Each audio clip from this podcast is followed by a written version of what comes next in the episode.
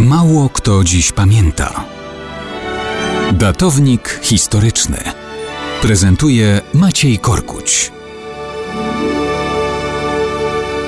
Mało kto dziś pamięta, że noc z 29 na 30 listopada 1830 roku to noc powstania podchorążych przeciw Rosji w Warszawie. Dla mnie to zawsze również data urodzin mojego brata. Przy okazji, Jacku, wszystkiego najlepszego. Ale gdybyśmy wrócili do 1830 roku, to jednym z negatywnych bohaterów powstańczych wydarzeń z tamtego czasu był oczywiście carski brat, wielki książę Konstanty.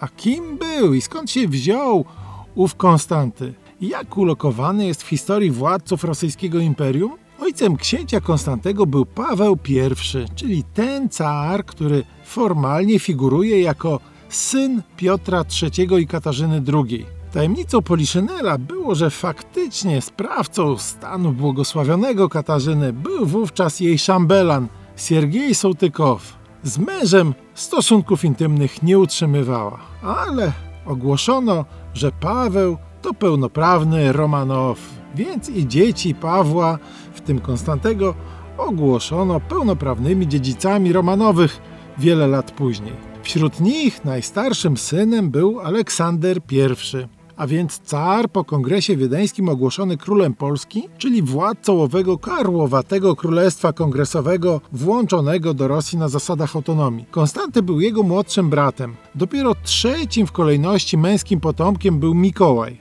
Stąd, kiedy Aleksander zmarł w 1825 roku, to Konstanty powinien objąć tron carski, ale on postawiony formalnie na czele armii owego Królestwa Polskiego, potajemnie zrzekł się następstwa tronu. Wybrał miłość do pewnej Polki. To dlatego carem czyli cesarzem Rosji i królem owej Polski w granicach Rosji, ogłoszono Mikołaja. Konstanty pozostał w Warszawie i to on był głównym celem ataku powstańców na Belweder w noc z 29 na 30 listopada 1830. Uciekł, jak to utrwalono w legendzie, w przebraniu kobiety i no właśnie, mało kto sobie zadaje pytanie, co się z nim działo w kolejnych latach. Otóż nic. Już kilka miesięcy później bowiem wielkiego księcia Konstantego cholera wzięła. Jakby to dziwnie nie zabrzmiało. Umarł bowiem na tę chorobę w Witebsku już w czerwcu 1831 roku. Tak więc nad Wisłę nie wrócił już nigdy.